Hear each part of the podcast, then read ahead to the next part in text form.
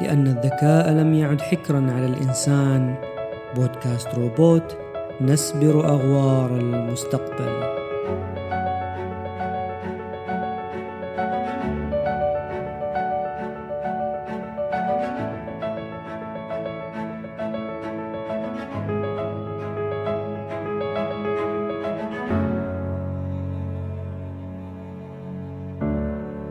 نرى أدوات كثيرة في حياتنا لها استخدامات متعددة وهناك البعض الآخر المتخصص في مهمة واحدة أو مجموعة محدودة جدا من المهام.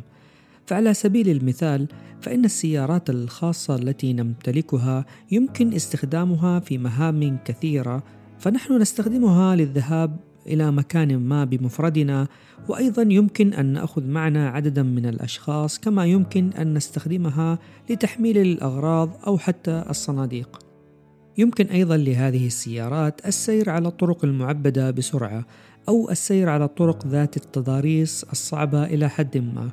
يمكنها أيضا الدخول في مستنقع طفيف من المياه أو السير على الرمال الثابتة نوعا ما. بل يمكنها سحب سيارة أخرى أو حتى دفعها.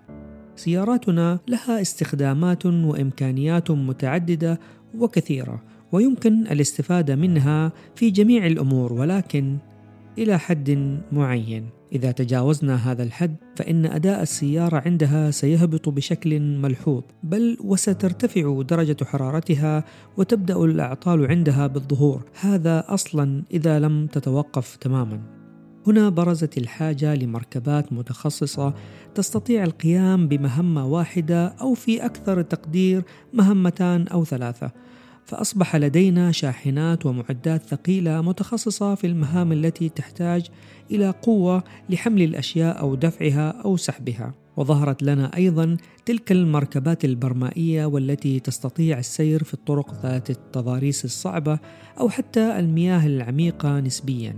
وأصبح لدينا الأحجام المختلفة من الباصات التي نستطيع من خلالها نقل أعداد كبيرة من البشر. الأمر ذاته ينطبق على معالجات الحاسب الآلي فالغالبيه الساحقة من أجهزة الكمبيوتر التي لدينا تحمل في داخلها وحدة معالجة مركزية أو CPU وهو معالج قوي وشامل ولديه القدرة على القيام بالعديد من العمليات بأنواع مختلفة من البيانات. ال CPU شبيه بالسيارة في المثال السابق. لديه قدرات مختلفة ومتنوعة ولكن إلى حد ما.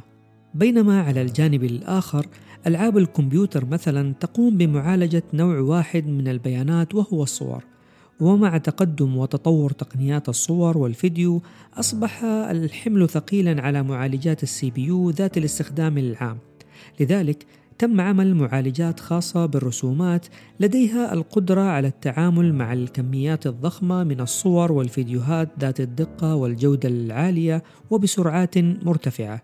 تسمى هذه المعالجات بوحدة معالجة الرسوم أو GPU والتي أصبحت الآن القلب النابض للذكاء الاصطناعي.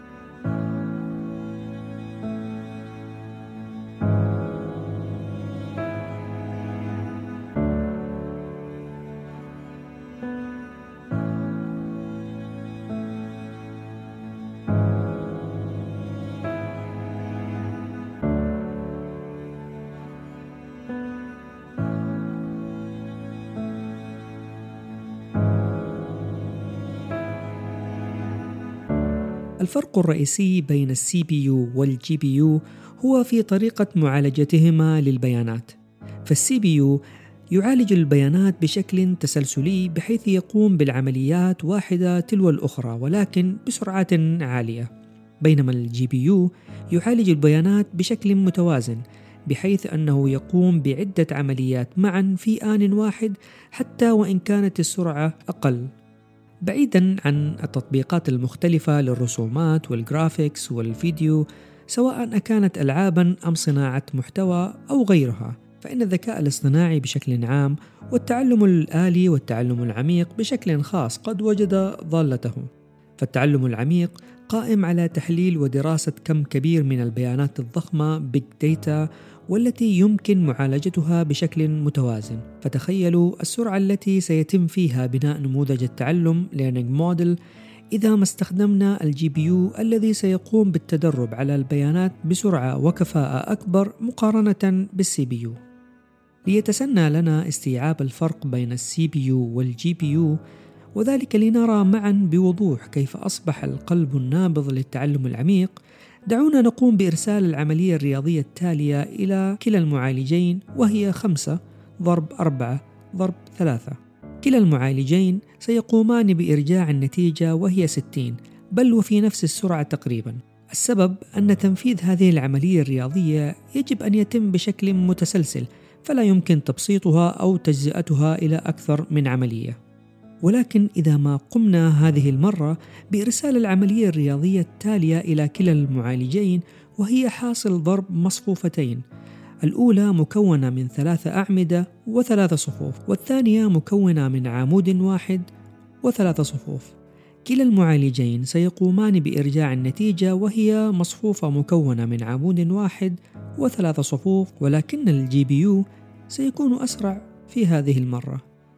ذلك لأننا في ضرب المصفوفات سنقوم بحساب كل صف على حدة وبذلك سيقوم ال CPU بثلاث عمليات متتالية بينما ال GPU سيقوم بالثلاث عمليات ولكن في نفس الوقت وبالتوازي.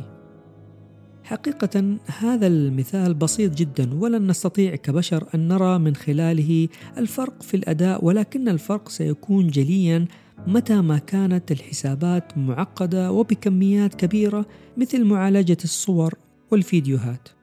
عندما يقوم التعلم العميق بالتدرب على مجموعة ضخمة من صور الوجوه مثلا فإنه في كل مرة يقوم فيها بتجزئة الصور إلى أصغر جزء في الصورة وهو البكسل فإذا كانت الصورة بعمق 128 بكسل طولا و128 بكسل عرضا فإن التعلم العميق سيقوم في كل صورة بتحليل 16384 بكسل. التدرب على الصور لا يكون بطريقة متسلسلة ولكن التعلم العميق يقوم بأخذ كل بكسل وتحليل علاقته بجميع البكسلات المحيطة به لذلك لو استخدمنا ال CPU في هذا التدريب فإنه سيستهلك وقتا طويلا وجهدا أكبر على المعالج مقارنة بالسرعة والكفاءة التي يمكن الحصول عليها عند تحليل العديد من البكسلات معا بالتوازي في نفس الوقت باستخدام ال GPU. ولا يقتصر ال GPU على الصور والفيديوهات ولكن هناك العديد من التطبيقات الأخرى فمثلا تطبيقات الذكاء الاصطناعي المتخصصة في قراءة وتحليل ومعالجة النصوص مثل المترجم تحتاج إلى تنفيذ العديد من العمليات بالتوازي في نفس الوقت وذلك حتى يتسنى لها فهم النص والسياق المبني عليه لينتج لنا ترجمة أكثر واقعية وجودة.